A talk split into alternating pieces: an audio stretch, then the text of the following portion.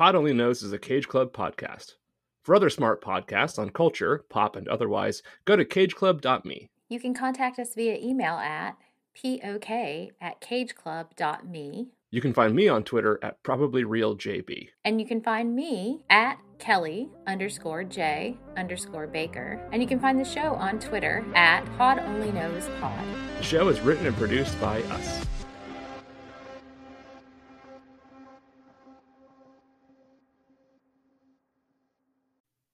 Welcome to Pod Only Knows.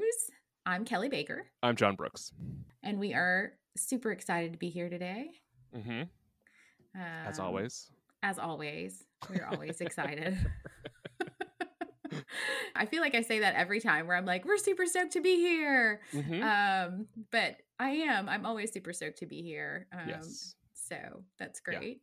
Yeah. yeah. Um, and we have It'd be a funny fun... if you were like, it sucks to be here today. It would be. It would be. It would yeah. be. It would be. So we're not going to Stop do that. listening. This is going to be li- a bad one.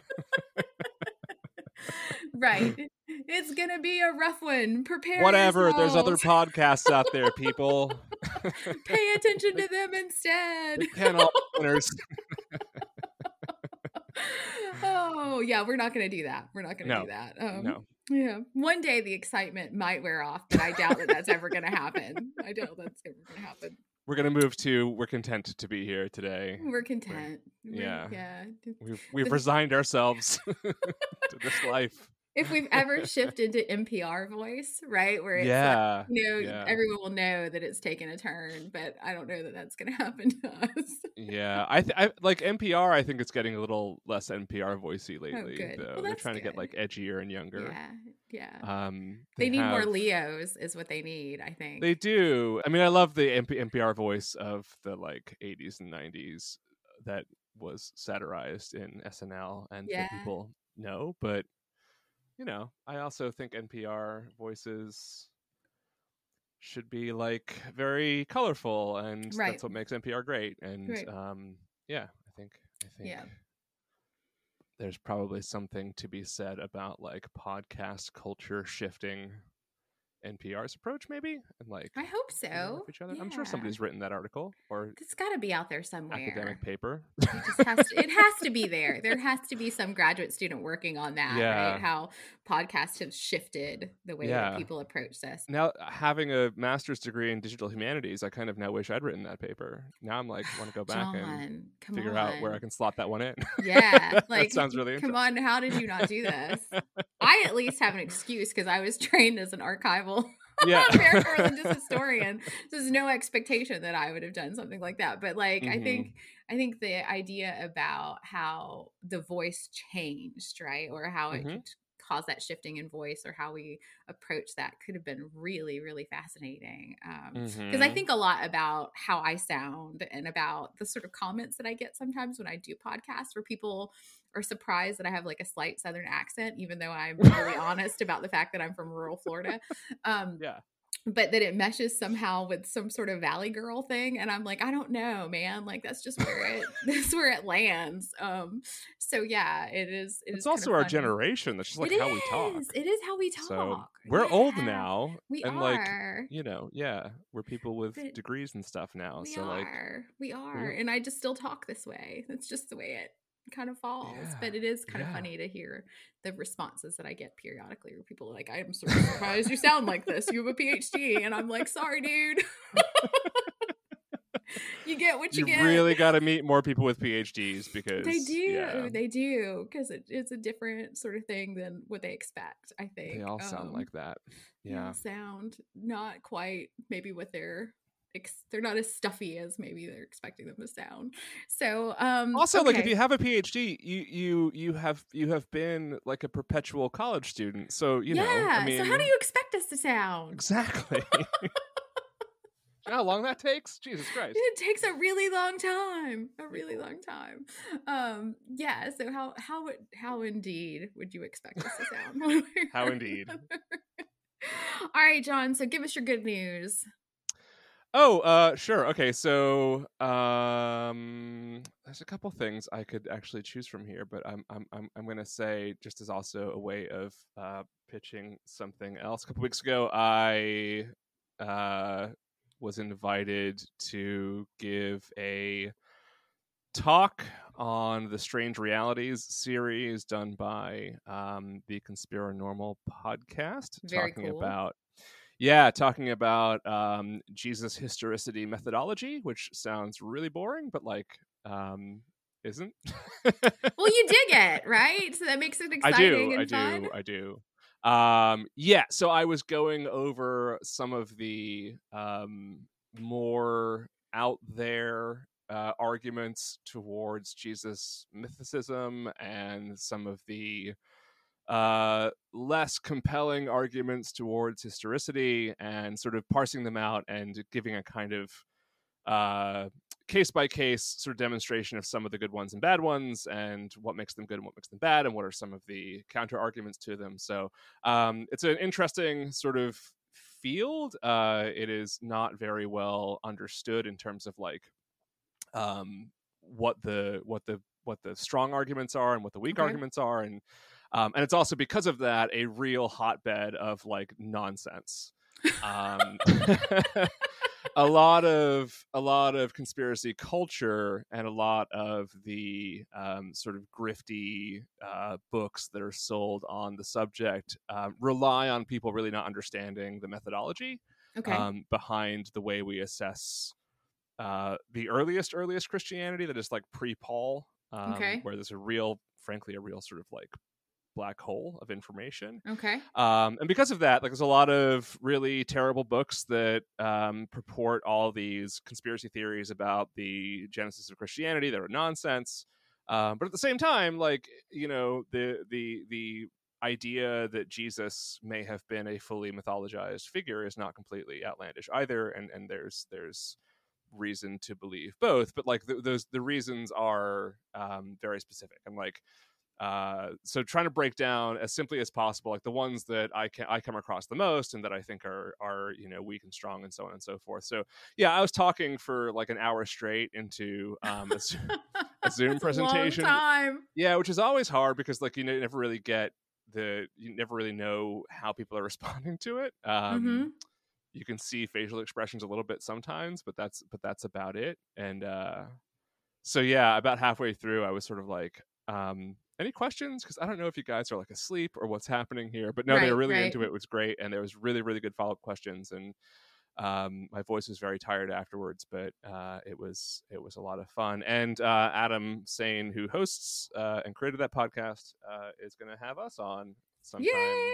in the next few weeks. So looking forward to that. Um, so what's what's your good news?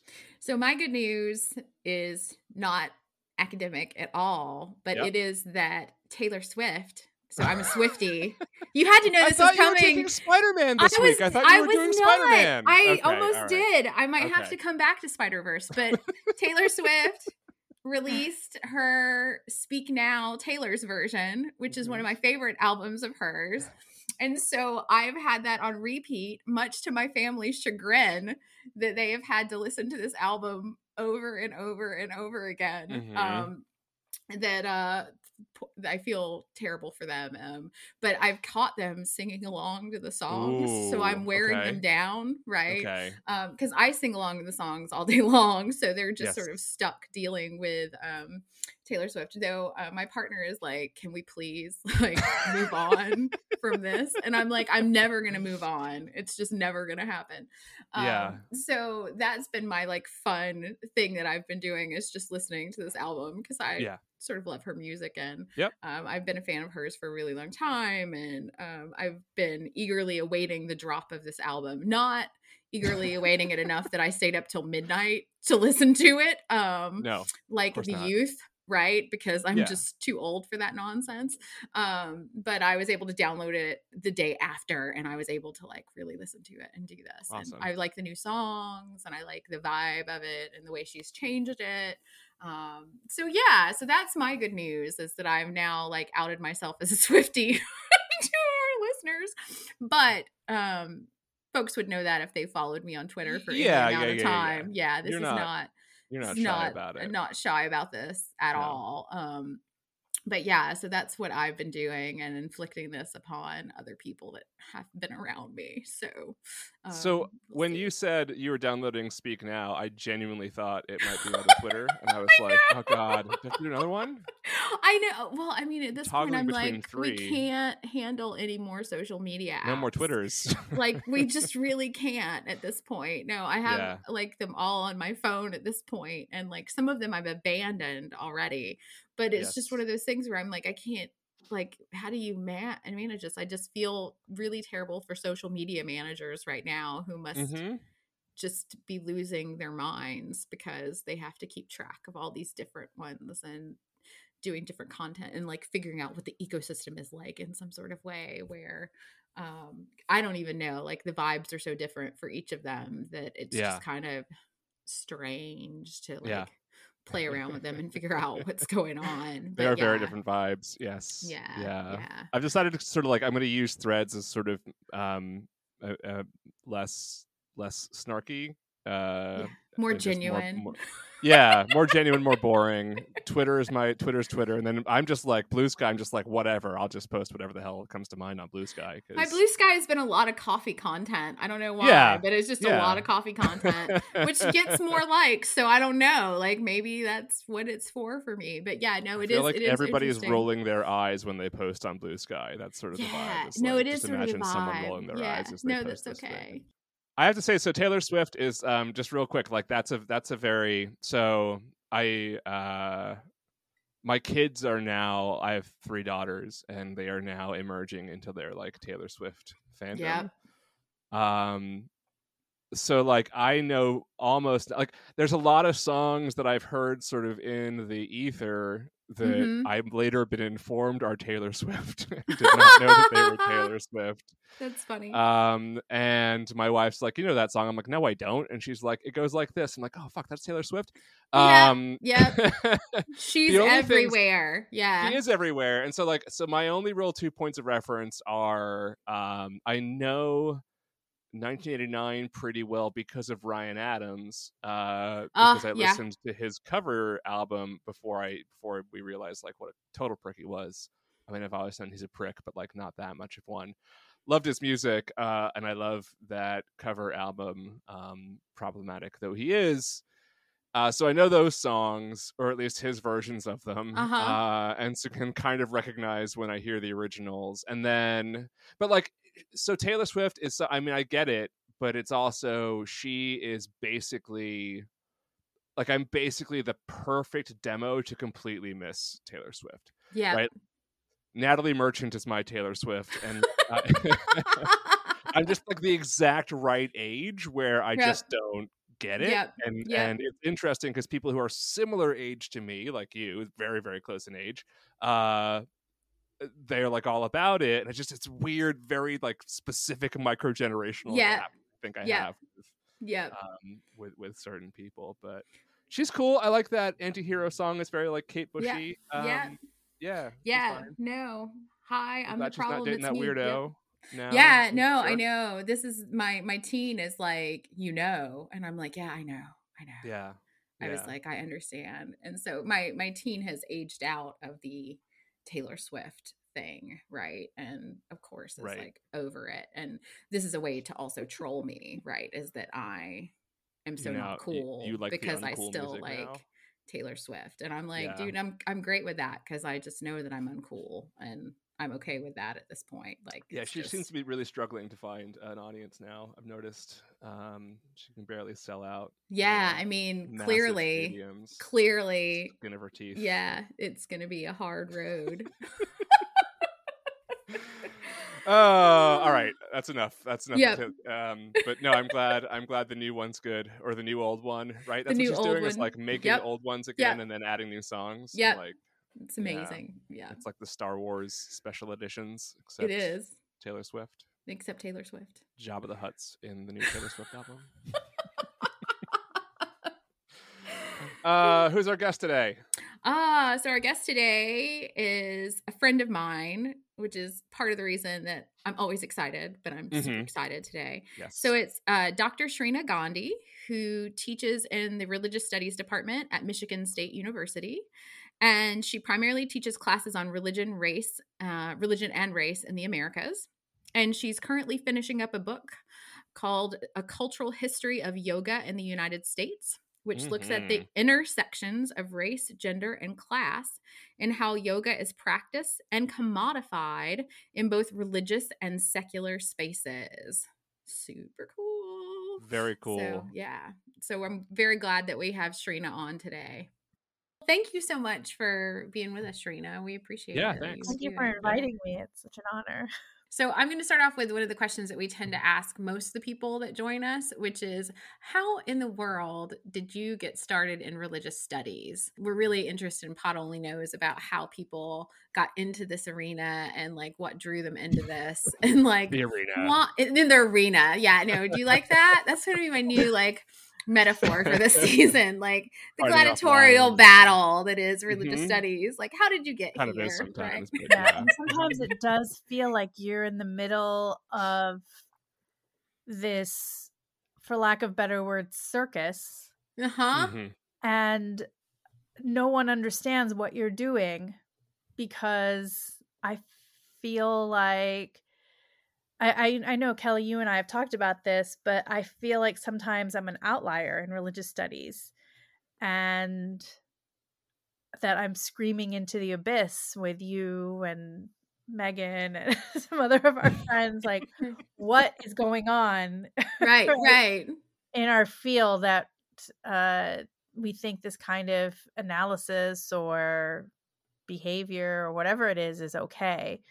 Um But, you know, I, I did listen to some of your other episodes, not all of them. I haven't gotten through all of them, but I was ready for this question. And me, this question has a lot of meaning, because I would say the number one reason that I got into religious studies, and I didn't know it at the time because I was so young, was my grandfather, my dad's father.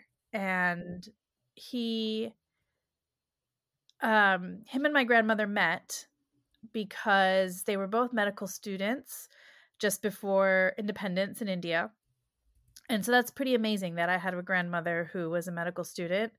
And they went to Bengal in the early nineteen forties because the British had forced a famine there. So whenever anyone says anything nice about Churchill, I just like to be my regular self and remind everyone that he is a genocidal maniac.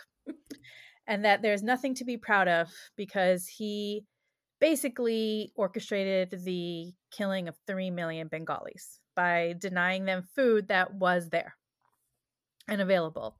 So uh, my grandparents went out there to uh, help as much as they could.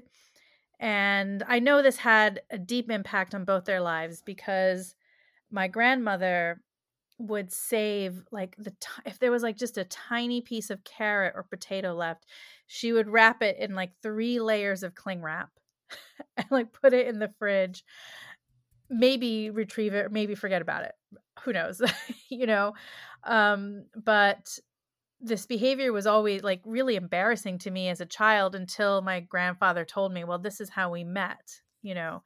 And the other reason I know it had a deep impact on their life, because my grandparents came from two different castes, and uh, they got married and they were shunned by both of their families. Um, they had my dad in nineteen fifty-two, and they couldn't, despite both being doctors, they barely found work, and they couldn't pay the four hundred rupees they needed to get him life-saving medication.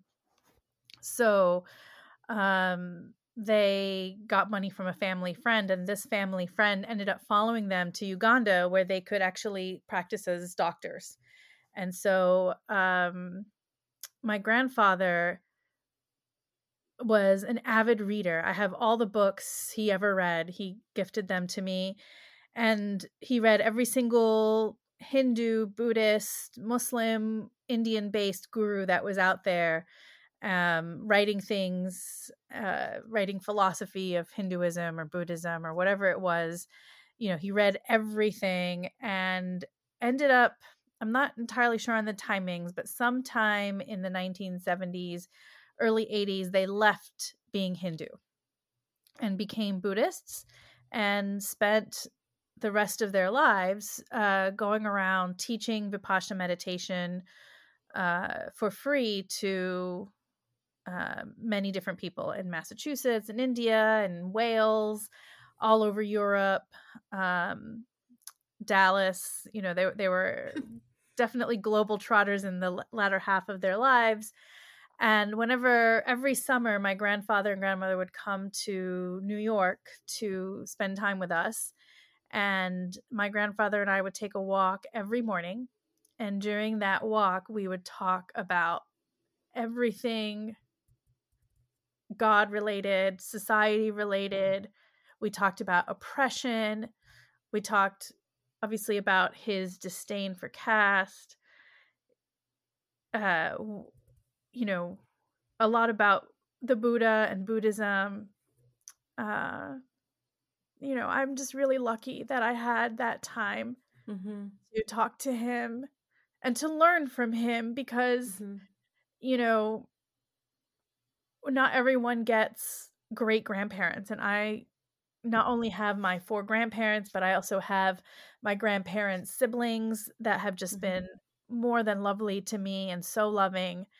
So I feel like the reason I went into religious studies, I didn't intend to, but when I took my first college class in religious studies as a first year, I just remember thinking, calling my grandfather up and being like, I found a class where I can continue. And it was, mm-hmm. it was a class called The Problem with Religious Thought by...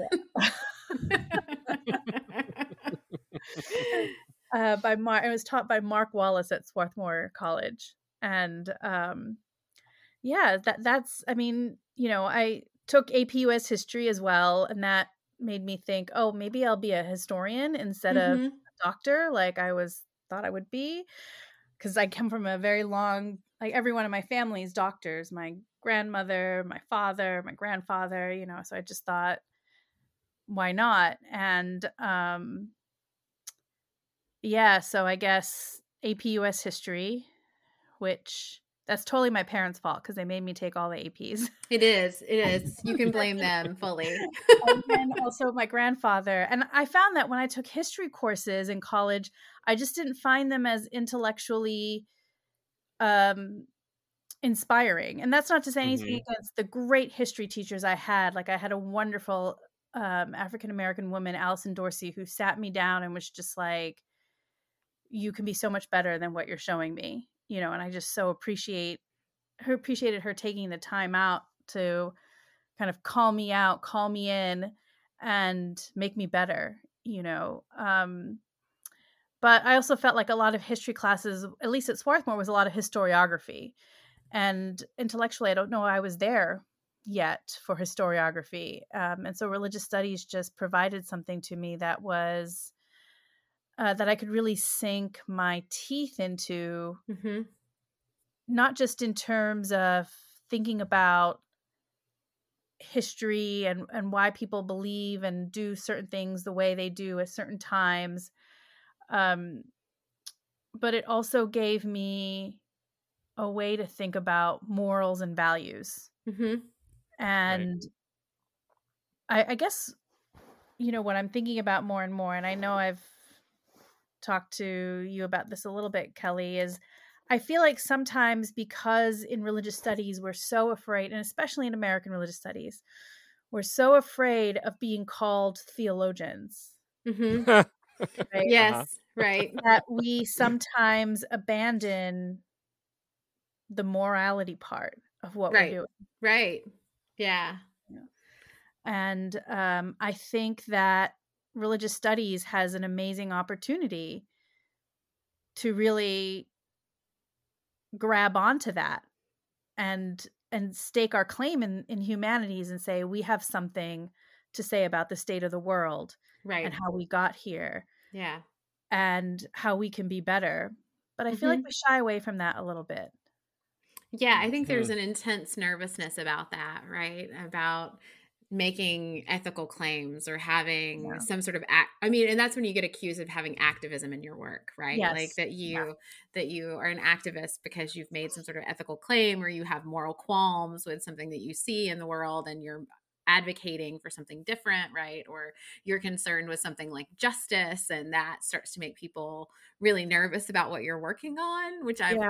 always felt is kind of strange, right? Um, when, especially when you work on topics like you and I do, when it's white supremacy, where I feel like, yes, we should have some sort of moral stake in what we're working on here, because and it's a very simple moral stake. White yeah. supremacy is bad. Right, right. It's not hard. It's not hard at all. Um, But I think I think you're exactly right that it is that concern over that being somehow um, a theological stake still that makes people just very, very nervous about that, very, very anxious that they're going to somehow be painted with that theological brush when, um, as listeners will know, I am definitely not a theologian, right? By any, John's laughing at me. Don't laugh at me like that, John. Sorry. Um, no, it's it's really funny actually, but um, That's but not I think your lane. That's, it's yeah. not my lane. It's not my lane at all. Yeah. But you know, I think that I can still have a moral sensibility, right, or an ethical yeah. sensibility about what we do, and I think that your work deeply has that too, Shreena. And um, but it is, I think, an important thing that you know that there there is that kind of nervousness still, um, particularly. And folks that do American religious studies about this, yeah. right? That they well, even in teaching, concerned. I feel like we're kind of expected to say, no, we don't do theology. We'll not tell you how to be religious. But I almost sometimes want to say, but I will try to teach you about how to be a good human being. Yeah. Yeah. You know? Yeah, how to be a person in the world, right? Yeah. Um, how to be yeah. a little less racist. Yeah. Right. Yeah. A little less like sexist. Right. No, I, I think it's, it's fascinating because I always had that as like one of the pillars of my teaching is I was like, I'm trying to teach you about how to be a person in the world. And students mm-hmm. were always like, what? And I was like, yeah, because you are a person in the world. And like, part of my job is like maybe to make the world a little bit better. Like yeah. perhaps like that could be part of like my pedagogy in some sort of way. Um, and th- that, um, I didn't realize that was like somewhat radical until I like presented that to people. And then they like, were like, you're doing what? You know, like, what I are you saying to them? You know, um, the biggest shock I got once was, this is at my former job. Um, I'm at Michigan State University. I was at Kalamazoo College, and my chair called me radical. She was like, you do know you're radical, right? And I was like, what? What?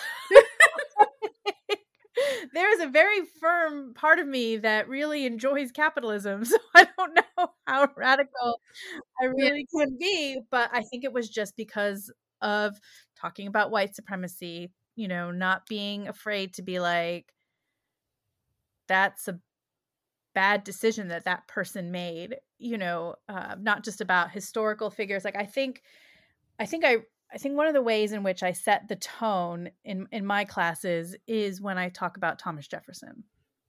Mm-hmm. And I have to say, like, yeah, I, I like what he wrote in this query, but these are the misfacts that the facts he just gets wrong. Like, I think he has a line in Query seventeen or sixteen, I forget, where he says that we wouldn't have democracy had Rome not allowed free inquiry or something mm-hmm. like that. And I'm like, Rome allowing free inquiry. Where did that come from? Right. Which part right. of Rome? We all yeah. know our Roman history. And one of the things that I would say about Roman history is there wasn't like an emphasis on free will per se, or, you know, thinking what you want to think outside the lines. Right. Um, So, but the other thing about Thomas Jefferson that I think, you know, people have a hard time confronting is that he was an enslaver. Right. Mm-hmm. Right? Right. And inherently, can you be a good person if you're an enslaver? And I don't have a good answer to that because, right. because I don't think you can be. So maybe I do have a good answer to that. Yeah. But yeah. yeah right. I have an uncomfortable answer to that. Right. And the yeah. other thing that I do struggle with, but like I really try to practice, is referring to him and Sally Hemings not as a relationship, but yeah. as one where she was exploited. She was underage. She was raped. Right. right? And yeah. so right. that makes Thomas Jefferson not just the writer of the Declaration of Independence, where he did, you know, write terrible things about Black people and Indigenous people, not just an enslaver, not just, you know, uh, someone who had definite moral issues, but also a rapist. Right. And that's, I think students have a hard time with that, but mm-hmm. I feel like it sets the tone that this is not going to be a class where I'm going to sugarcoat what our history is. Right. Yeah. Well, and, and th- those histories are deeply uncomfortable histories, mm-hmm. right? Like they're not comfortable histories, even though students really, a lot of students really desire them to be, because that's yeah. what a lot of them are really used to, is that Thomas Jefferson is a hero, mm-hmm. not someone that you would say these things about, right? And instead, yeah. you know, it's a very different approach to him. It's a very honest approach to him that they haven't necessarily experienced more and that experienced before. And I think what I like about your work, Shreena, is that you really push at those intersections of oppression and really pay attention to those very seriously, both in your pedagogy and in your scholarly work. And so when Thank you're you. when you're welcome. So when you're talking about when you're talking, you, can you tell that Shreena and I adore each other? Yeah, um, yeah, yeah. So, yeah, yeah. Um, so that when you're talking about something like yoga, you're also pressing at these intersections, right? Um, because I think oftentimes when we think about yoga, John and I were talking about this off mic earlier, is that most of the time when people think about yoga, they think about it ahistorically.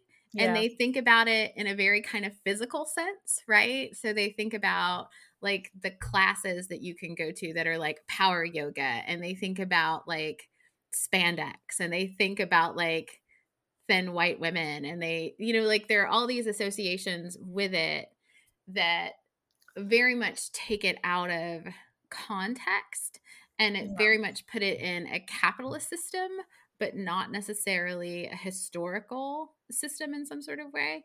So I wonder if you could talk to us a little bit about how your work on yoga tries to kind of counteract that and work right. through some of that complexity that we know is there, but just is kind of missing from those common portrayals of yoga that we so see most often. Yeah, well, you know, in terms of, I mean, yoga has a very long, long history that to me, you know, if we had the evidence, I bet we could find that it predates Hinduism, predates Buddhism, um, and it grew up with lots of different religions, you know, so it's not just Hindu, it's not just Buddhist, it's not just Jain, but it has been influenced by different contexts, communities, traditions throughout time. And we're in the middle of another influence, uh, a very American influence, capitalistic influence. And the thing with capitalism is that capitalism doesn't want you to know history or details or inconvenient labor, mm-hmm. right? And because then it can sell better. Um, and you don't have to worry about the thousands of people that went, you know, in did back-breaking labor so you can drive your nice car, right? right. You know, um, and uh, so I, similarly with yoga, calling too much attention to its Indian past, um, South Asian, Indian, to its Hindu and Buddhist past, other than at the surface level, will then remind people too much of some of these more complicated histories, I think, mm. you know, and I think what's really interesting that's going on right now is you're having a lot of South Asian American and African American women primarily um, really try to infuse the teaching of their yoga and the practicing of their yoga with some of these histories. And um, I'm seeing uh, white yoga teachers do that too. Uh, that at least they're trying to start. And what I say to them whenever I give talks or, you know, organize workshops or anything is you don't have to say things in Sanskrit, right? You don't have to say Om or Namaste. Namaste really just means hello. So no need to over spiritualize or complicate that. You can say right? hello.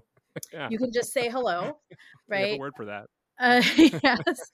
And most people in India do yoga using the vernacular anyway, right? No, nobody's Sanskrit was a language for a very privileged few that the majority of people didn't use historically and don't use today. So you don't have to, you know, over spiritualize or orientalize or exotify yoga by using Sanskrit. Um, uh, you also don't need to wear yoga pants, right? When I studied yoga in India, I was doing yoga next to people. I was in my Old Navy yoga pants that had the label "things that make you go om," which is why I bought it. Uh, like I'm, I'm not lying when I say I'm a capitalist, right? And a very reluctant capitalist. But uh, um, they so I was in my fancy Old Navy twelve dollar yoga pants, and um, they were in saris. So that was like a right, right, right. very humbling moment for me, where I was like, they are doing yoga like a thousand times better than me in like a complicated, you know, folding of six yards of fabric, and I can barely touch my toes in yoga pants. Right, right. So, um, yeah, but there are a lot of things that are attached to yoga because, I mean, yoga itself is, is very cheap to do. You just need your body, really, right? right? But what makes yoga so appealing, especially in this current moment of wellness, is all the products attached to it mm-hmm. that you can yeah. buy, that you need, quote unquote, mm-hmm. need in order to practice it properly. So you need a yoga mat. If you're older like me, maybe you need a little mat for your knees, right? You need some pants, uh, and uh, maybe a shirt, uh, but it has to, you can't have a loose shirt like this. It needs to be trim to your body, so you that gotta have one body... of those water bottles with like a little lotus on it. Right? You do need the you water need bottle. Lotus needs to be somewhere because. Well, yeah. I mean, how else would you? How else can yeah. you practice, right? right? So, in in this like consumer culture, like around yoga, there are hints towards its past, right? Hints towards its geographical origin, but yeah. a just wholesale also this just denial as well. And so you're starting to see some uh, really amazing young, as I said, mainly women. I'm sure there are other folks involved doing this stuff too, that are just like, okay, you know, let's make yoga more egalitarian. Let's make it mm-hmm. more accessible. I'm I'm really excited actually by um, this move to do more trauma-informed yoga to really help you know, uh, survivors of sexual assault, or, you know, soldiers coming back from war and experiencing P T S D. I wrote, I read a really cute article that the Wounded Warriors had put together, like goat yoga for mm-hmm. wounded veterans, and how great that was for them.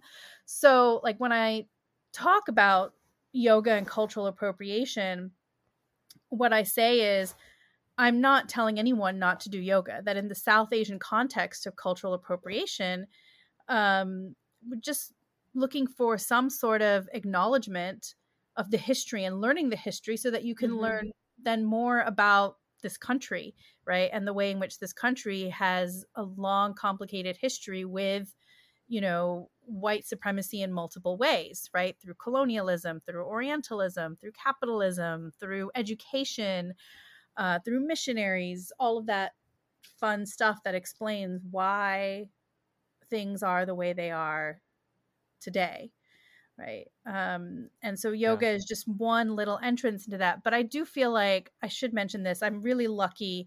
I have a great um, kind of conversation partner here up in Michigan. His name is Eric Hemingway. And for years, the work he did is he's indigenous um, Odawa. And um, his work was getting, you know, Michigan indigenous remains back from various museums around the country and then reburying them.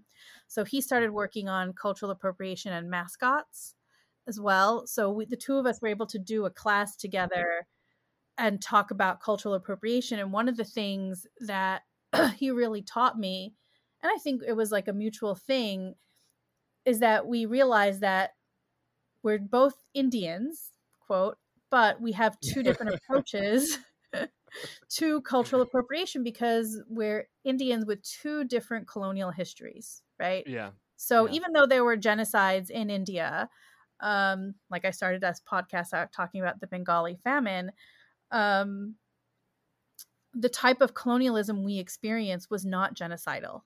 It was a right. franchise type of colonialism, whereas the type of colonialism that Eric and his community and other indigenous communities in the Americas have experienced is settler colonialism, and that involves genocide. Mm-hmm. You can't, you know, uh, that's part of the mechanism of, of settler colonialism. And so I cannot imagine what it's like to not be able to speak my language, to not be able to keep my hair long, to not be able to wear the clothes or display my culture. Um, did I say not be able to speak my language? Mm-hmm. That was a big one to me. I just spent two weeks with my niece and really tried to speak Gujarati to her. She's eleven months old. And I, I was thinking about that, like, you know, Eric's mother grew up in a time when even just practicing their religion was illegal. So mm-hmm. I can understand from his perspective, he's like, no, you don't get to do this. Whereas I'm like, okay, if you want to wear the sari, like in a context of a wedding or ceremony, yeah, go ahead and do it, right? If you want to practice yoga, just, you know, think of ways to learn the history, right. you know, and acknowledge its South Asian roots.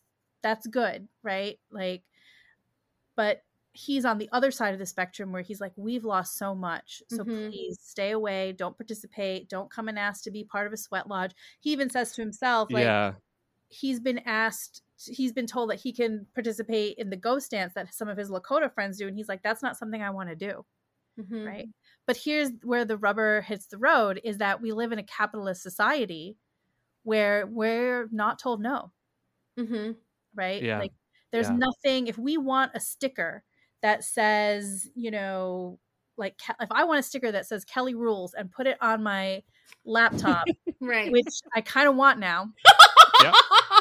Sorry. All I have to do is Google. Yeah. And, and you can find it. it. You can find, can find it. it. Right? No one's going to tell me no. Right. And I cannot have the sticker. But when someone like Eric says, no, you cannot participate in this sweat lodge, you right. know, tradition that is so deeply part of his tradition, right? No, you cannot use my face as your mascot, right? Yeah. When people hear no, they wile out. They yeah. just wile out. Yeah. Right. And uh, so that that is really so interesting to me. And you cannot tell me it is not connected to white supremacy and right. entitlement. Right? No, it's it's interesting because like when you said that you're both Indians in, this, in this different definition of it. And I thought immediately of, um, you know, you went to the sweat lodge thing and how the other kind of similarity is like, yeah, there was a genocide on one end and, you know, not, not the other, and the exploitation and the specifics of colonialism were different, but they both ended up um, being on sort of the receiving end of this sort of fetishized wellness culture mm-hmm. um, yeah. where, you know, white people are like who, who for whatever reason um, are seeking alternate ways of being healthy aside from like, you know, big pharma or whatever it is, then just go and exploit those cultures and take what they want from them. Um, and then, you know, sort of incorporate them the way that they want. And, Um, yeah, to me, that's always been sort of the thing about American yoga that's always kind of troubled me. Um, and I and I've and I, I have a hard time, you know, sort of finding the the the moral boundaries because I just don't know. Like, I know enough about Hinduism and yoga more than probably like the average person, I would say, but like I, I don't know exactly how to feel about it, and and mm. and you know, what is the sort of Um, ethical right way to th- feel about it. I the the yoga pants thing is interesting too, because I thought immediately like, well, yeah, but also it pisses off a lot of like white male um, Christian fundamentalists. So um, keep wearing bo- yoga pants if you want to, because yeah. it makes it makes the right people mad. But uh, so I mean, what what would you say to me then, or someone like that who like how how should we? Because my kids do yoga, right? They go mm-hmm. to like a studio and they have their little yoga class and they have mats. And um, I'm not sure that they get a lot of insight into the cultural origins and meanings behind it. Um, but it's good for their focus and their focus. Uh, and their and their flexibility. Sort of, yeah, yeah, all that sort of thing. They're not v- focused kids, generally speaking, um, but it gives them a little time out. So like, I look at it and I'm sort of like, there's nothing about this that's bad, and I guess that's sort of the the issue, right? It's like it's it's so hidden, sort of the white supremacy is so hidden. Mm-hmm. Um, h- how do we get more people to see it and sort of understand, kind of recontextualize it? Right. I mean, I I don't think there's any one easy answer to this, yeah. But what I say to people whenever I talk, this is, you know, and I got into some trouble with like Fox News and the and like oh, the no. caller and stuff over. you know, um, I did have Tucker Carlson do an entire segment just on me. That's my ba- badge yes. of honor. You know, congratulations. So, uh, that's really great. Thank you. He doesn't have a job anymore. So. He doesn't have a job, and I do. So, exactly. so take uh, that. that. Um, but what I, what I say is, this is clearly a very healthy practice, right? Um, there have been, at least in the last hundred years, many Indian yogis that have hooked themselves up to blood pressure monitors, to heart rate monitors, et cetera, to show how doing yoga helps that stuff out. Now, again, growing up with my grandfather, um, who taught Vipassana meditation, and he would make me do yoga and stuff, he also believed that Vipassana meditation would also help lower your heart rate and your blood pressure and all that. And there has been ev- evidence of that. And I do know there was a documentary that came out about Vipassana in prisons, um, and how that helped people in their kind of recovery back to society and their anger issues and everything. So all of this is good stuff, right? That's my mm-hmm. point, that this is all helpful, healthy stuff. And if there is something that can help you cope with the trauma of this, you know, very capitalist society that is now veering into fascist-like tendencies, then by all means use it, right? If your kids are finding that yoga is helping with keeping them calmer, keeping them more focused, keeping them happier, that I don't know, I wouldn't, I personally would never say this belongs to one culture, because nothing mm. belongs necessarily to one culture. Again, putting aside the indigenous cultures um, issues, right? That's a whole other thing that I think deserves some a separate time, right? Um, food, culture, clothing moves and changes when it when it moves. And so we are looking at a changed yoga here in the United States, right? If we take the, we go with the premise that culture equals N plus one, right? So we can't ever know the true origins of anything, right? And that when you do start to look for origins, that kind of gets you into trouble, maybe into the trouble of fascism, right? so, so, so that that's one Fair part point. Of what I have to say. And two, like, there's a simple remedy to the on discomfort that we might feel when practicing stuff from another culture, which is learn the history, learn the history, mm-hmm. pay homage. You know, if you can um, learn from someone who is South Asian or someone who has experienced caste oppression, or, you know, someone who is giving yoga classes for free to people that can't afford it, that's yeah. the yoga studio that I'm going to choose. Right. Um, Yeah. Because I can't afford it. And so I'm happily willing to give that money to them so that someone else can go for free. You know, so there, I think there are ways to kind of mitigate some of the ethical concerns that you have, because I do think that when done properly, yoga can help overcome some of the alienation created by capitalism. I also think that it can give you a good set of observational skills to see what's really going on in the world. And um, those are powerful things that are nothing but helpful. Right. Can Can you give a little bit of like, so we're all a- around the same age, and I'm speaking sort of from my, my own perception of this, um, in that I don't growing up remember there being a big yoga craze. And yeah. what seemed to happen was like around two, like I, so I moved to New York City in two thousand three, and over the course of uh, the years I lived there, so I was like oh three to like eleven, uh, it really seemed to explode a lot in that time frame, um, in terms of the, you know, affluent white women in Brooklyn um, mm-hmm. going to yoga as like a matter of course. Um, I know, for instance, like that Autobiography of a Yogi was a big sort of part of how this came to America, um, and that the popularization of that book, and then like, you know, Bikram, who I mentioned earlier, um, all of which is kind of problematic. But like, is there a is there a clear story of how the sort of capitalist Western American yoga of the early two thousands to now kind of like came to be? And is that helpful in kind of that decolonialization process, or or or not? Um, so I would say I remember, well, so it's a little bit more complicated for me because I do remember doing yoga growing up, especially when my grandparents would visit. Right.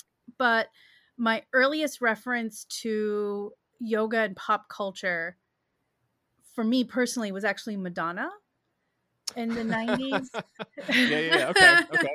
Sure, she said she sure. did yoga to help her, you know, and I remember she did some performance on one of these music shows like M T V or Grammy, I forget which one it was, where she chanted something in Sanskrit, but I don't think she asked anyone how to pronounce things. So that was like, and then after, yeah. that was my first, and then I think I heard Gwyneth Paltrow also did it in the nineties. So um, the other thing I do remember was um, Jane Fonda doing yoga. Yeah, I was I, I was gonna say that. So like I remember her like videos, right? Yeah. That's the earliest I remember yeah. no, like knowing about yoga growing up in Massachusetts in like the eighties, right? Yeah. Was the Jane Fonda videos, but then it just sort of. Yeah, then you had like Madonna and that one album in the late nineties where she got into it or whatever, and that, but it really kind of became. It really this... did become much more mainstream. Yeah, and went yeah. from like a coastal. So I would say like, you know, starting with obviously Thoreau, but also the Theosophists, that yoga was very coastal. Yeah, and in some of the bigger cities like Chicago, Vive- Vivekananda went to Chicago for the World Parliament of Religions, and you know, so you would see that in play, and then and it would pop up in like, like the wife of the president of Purdue University ran away with a white yogi in like nineteen oh eight, so it would like pop up in right in the Midwest right. sometimes, but was very, I would say, mainly coastal up until two thousand, when you would, I think you started seeing more yoga studios pop up, um, yoga becoming something done in schools as well as mm-hmm. gyms. Um, there was a book by this Russian woman by the name of Indra Devi that came out, I want to say in the nineteen fifties, early sixties, that was like yoga for beauty. And she became a big person in like Hollywood. Um, and during that time. But I'd say in terms of becoming like a whole country craze, it uh, wasn't really until the early two thousands. Uh, I would one hundred percent agree with you there. Um, but there was something else. I forget. Well, there's another part to your question.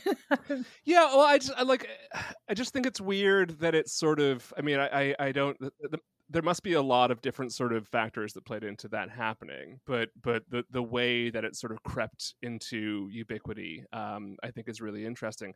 But I also like, if there's an accepted narrative about sort of how that happened, if that helps to contextualize or sort of like, you know, wind back the clock enough to sort right. of see when that divorce from the cultural connection and religious connection to it Uh, began to happen, and if that's helpful for for Americans yeah. to kind well, of I see. I would say right? that the divorce between the religious and the kind of actual practice of yoga was very intentional. I would say it started with um, Swami Vivekananda in um, in eighteen ninety-three when he came here, and when he would mm-hmm. teach yoga to upper middle class white women, what he would say is, You do, you have a separate space for your yoga. And when he taught, it was mainly breathing exercises um, that he called Raja Yoga. And you'd have your, you have your separate space for doing that. And then on Sunday you go to church. So his goal was not to convert anyone. His goal was to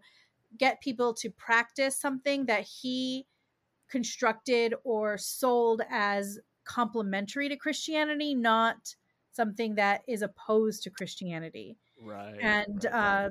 Yogananda did that as well. And that was very strategic because they did need to raise money for what they wanted to do in India um, mm-hmm. and what they wanted to set up here as well. And uh, so they were able to raise quite a bit of cash by teaching this technique and really in some ways also empowering white women to own their own spirituality um, in ways that maybe they weren't able to or didn't have an outlet to do so in the early nineteen hundreds. Right. Um, mm. So this was one mechanism for possible empowerment and to get under the thumb of Christian patriarchy.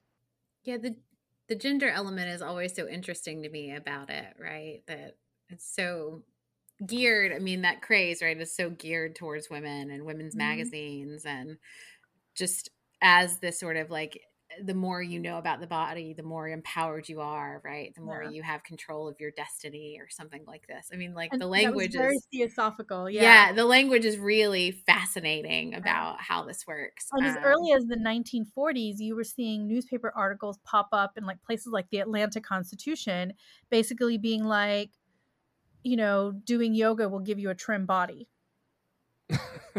that early. Yeah, that early. That yeah. early. Yeah. That's why it exists. Yeah. yeah. And and I would say that's why, like, if you look at the nineteen fifties and sixties and you look at people like Richard Hittleman or even Indra Devi that wrote books about yoga, it was geared towards women and mm-hmm. it was all about getting a better body. Yeah. Yeah. So, yeah. No, I, I kind of feel it, it seems like it still is too, right? I mean, oh, like this, there's a subtext to it as well, where like the wellness, the whole sort of wellness ecosystem is sort of like, but really what you're trying to do is get a better body. Like, you know what I mean? It's, mm-hmm. it's, it's almost yeah. like it's always kind of shrouded in several layers, but, yeah. but the subtext is always, is always that. Yeah. I, I would a hundred, hundred percent agree with that. That's why the the shift to like the goat yoga and the like trauma yeah. yoga is so interesting because of the focus on mental health there. Yes. Yeah. Um, could you say a little bit more about that and what you think that shift is telling us about where yoga is going? And well, what is goat yoga for those who, who don't? Oh know. Yeah, sorry, I'm obsessed with anything with goats. So um, yeah. no, goats yeah. are awesome. I'm I mean, goat, goat yoga, from what I understand. You know, I haven't actually been able to go to a goat yoga class. Um, I was planning to, and then pandemic and, you know, and there's not many here in East Lansing, Michigan, surprisingly. But, but uh, from what I understand, goat yoga usually involves baby goats.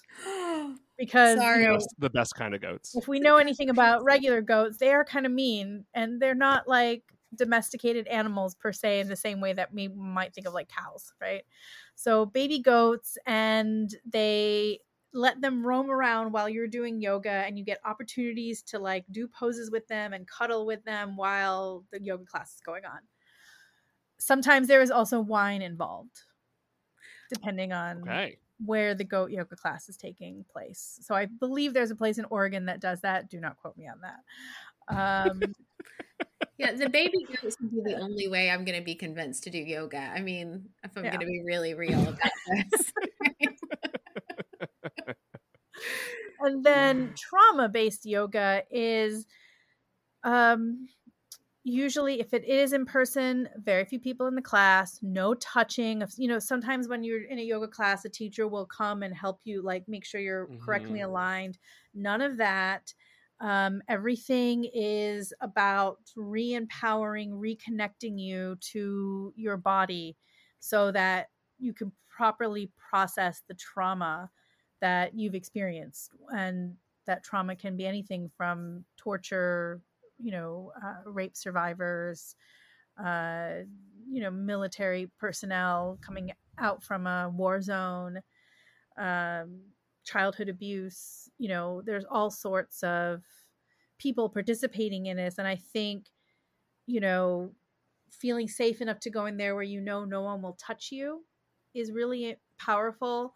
Um, and knowing that you don't have to compare, it's a small class, you don't have to compare yourself to anyone. This is about you healing and reconnecting with your body, because as helpful as therapy is, a lot of it is just talk. And sometimes you need to re-engage the, the connection that is there between right. the mind and the body. Right. Yeah. Um, it's, it really is just one whole thing. You don't, you're not there because you're thinking, you know, you're there right. because yeah. of your body and the actions that your body takes. Right. I will say, I think if, if you just say the sentence though, um, they do goat yoga with wine in Oregon, you have like a hundred percent chance of being accidentally right. So, um, I think you're in the clear there. I have a feeling that that is a, a not not incorrect statement. yeah, yeah. You could probably add like nudism in there too if you wanted to. I, yeah. I think you'd be fine. There you go. So. It'd be good. It would be good. Yeah, I guess one other thing that I did want to say is you mentioned decolonizing yoga. And one thing mm-hmm. where I think I would push back against that is the language of decolonization works really well when looking at indigenous studies or African studies. In the context of South Asian studies, the term decolonization has been co-opted by the right-wing Hindus. Oh, oh wow. um, yeah, yeah. So they're all decolonizing while, you know, continuing to be casteist and Islamophobic and anti-woman Yikes. and anti-Christian and all those other fun things. So, oh, so interesting. Um, but this one woman, her name is Thanmuri Soundarajan, and she's written this amazing book on caste, The Trauma of Caste, it's called. And um, I actually taught it in my Hinduism class this past semester, as well as my um, Asian American studies course. And um, she talks, not in the book, but after the book came out, she started talking about de-Brahmanizing yoga, not decolonizing yoga, which I thought was a really just brilliant way to talk about some of the issues in yoga um, in, in a, I don't know, I just thought it, I thought it was brilliant because yeah. uh, it really gets to the crux of the issue regarding some of the issues around yoga and how it has been disseminated, because the majority of yoga sellers, if you will, from mm-hmm. South Asia are either Brahmin or Brahmin adjacent, like very mm. upper caste or dominant caste, I should say. So, um, yeah, that's another thing that I'm just trying to at least bring awareness to, right? Because I feel like in the South Asian community, yeah, we deal with white supremacy, but we also perpetuate caste supremacy. So I'm always telling, like, my fellow family members and friends and everyone who are across the board pretty much anti-Trump, right? And I'm like, if you don't like Trump, why do you like Modi? Oof. Yeah. Yeah.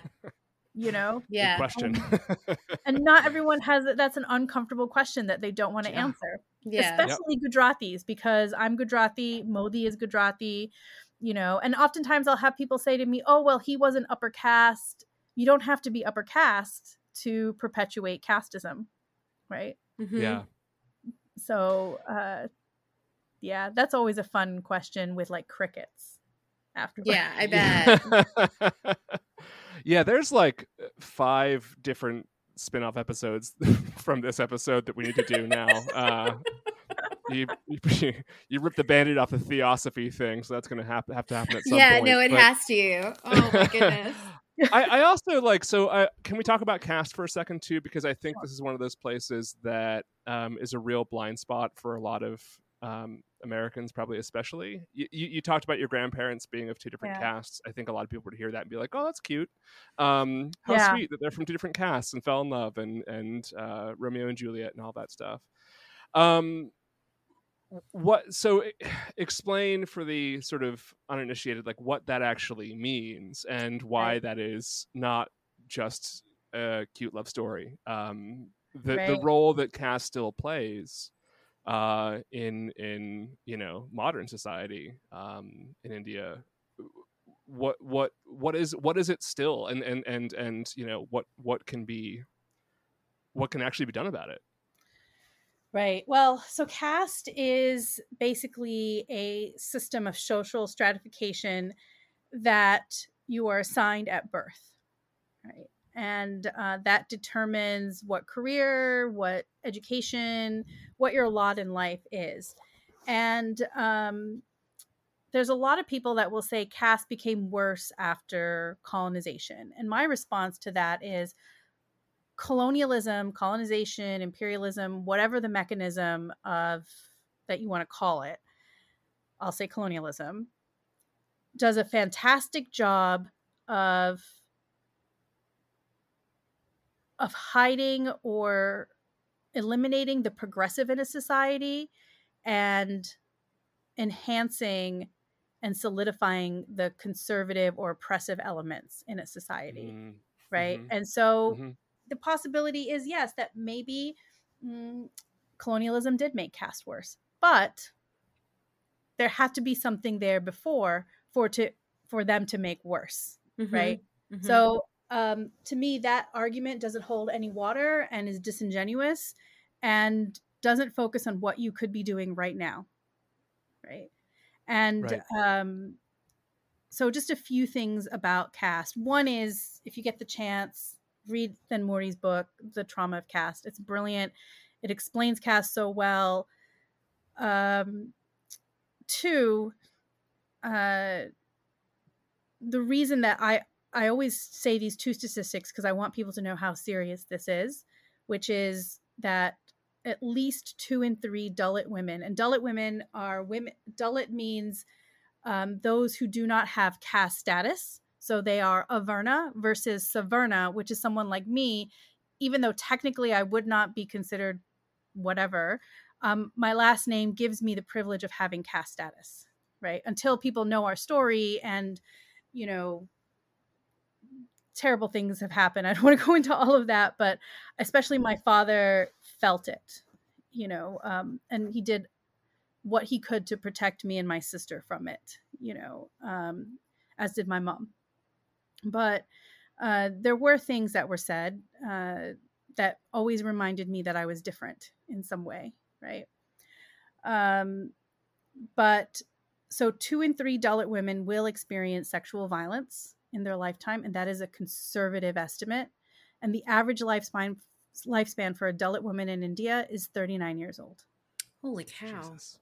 Right? So if that tells you anything about the type of lives they are forced to li- live, which is why I think this is such an important issue. And then when you have groups like the Hindu American Foundation and the Coalition of Hindus of North America basically deny it and say caste is there because of colonialism, it's like, no, right? This has been mm. around for three thousand years.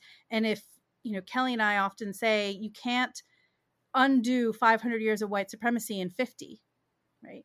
You can't undo three thousand years of caste supremacy in three hundred. Right. Yeah. It's going right. to take time, effort, and intention, because putting those systems of caste and white supremacy together took time, effort, and intention. Right. Right? By people that wanted to stay in power. Right. And so I think this is not a major part of my scholarship, but it's a, I would say it's a big part of my activism. I'm trying to get Michigan State to add it to their non-discrimination policy that they're rewriting mm-hmm. right now. Um, I'm hoping that the state of Michigan will follow the state of California and make this a part of their civil rights uh, legislation as well. I'm I'm really, really lucky. I, I know I've talked to Kelly about this. I belong to a group that at first we started calling ourselves the Auntie-lectuals, and now we call mm-hmm. ourselves Feminist Critical Hindu Studies. And we've published a few things together, but we published one article that I know is being taught in graduate seminars on Hinduism on what Feminist Critical Hindu Studies is. And it really excavates how um, white supremacy and caste supremacy are such a big part of the study of Hinduism within religious studies. And I think what's really telling is that you have very few Dalits in religious studies. Mm-hmm. You have mm. some in theology, and you have mainly history, English, and that that's an indictment of our field. Mm-hmm. Right. And what we can and should be doing better. Same thing with, we have very few people who are um, indigenous and mm-hmm. in religious studies. So we just hired two indigenous faculty at Michigan State University. Neither of them have their degrees in religious studies, and that's okay. They're going to be so great. I'm so excited, but that's an, that's also an indictment of our field. Mm-hmm. Right? Yeah. And um, I think that religious studies has some big questions that we need to ask ourselves. You know, um, and so in this article, me and my colleagues, uh, it's Shanna Sippy, Sailaja Krishnamurthy, and um, uh, Harshita uh, Mur- Kamaruthi. I'm not, I know I'm pronouncing that terribly wrong right now. My mouth is dry and I'm nervous. So. Oh, you're great. You're doing great. But um, I, um, I, you know, one of the things, two of the things that have really stood out to me, one is in this article at the end, we wrote our commitments, you know, that we're anti-caste, we're anti-white supremacy, you know, and that we are going to do what we can to even the field. Right. And that's an ethical statement that we mm-hmm. made. Right. And we intentionally did it that way. The other thing is that we're intentionally writing together. If sometimes like someone can't do something, we're, we're really trying to have a feminist outlook and a feminist praxis mm-hmm. where we are centering different values, not the values of individuals or, you know, my name should be first or your name should be first, or, you know, I want a single authorship on this because that's what's going to get me tenure. We're really trying to push, because I think one of the people are always saying the humanities are in crisis. Maybe because we're not talking to each other, right? Maybe because mm-hmm. we're not collaborating together and writing together and thinking through these big ideas together, mm-hmm.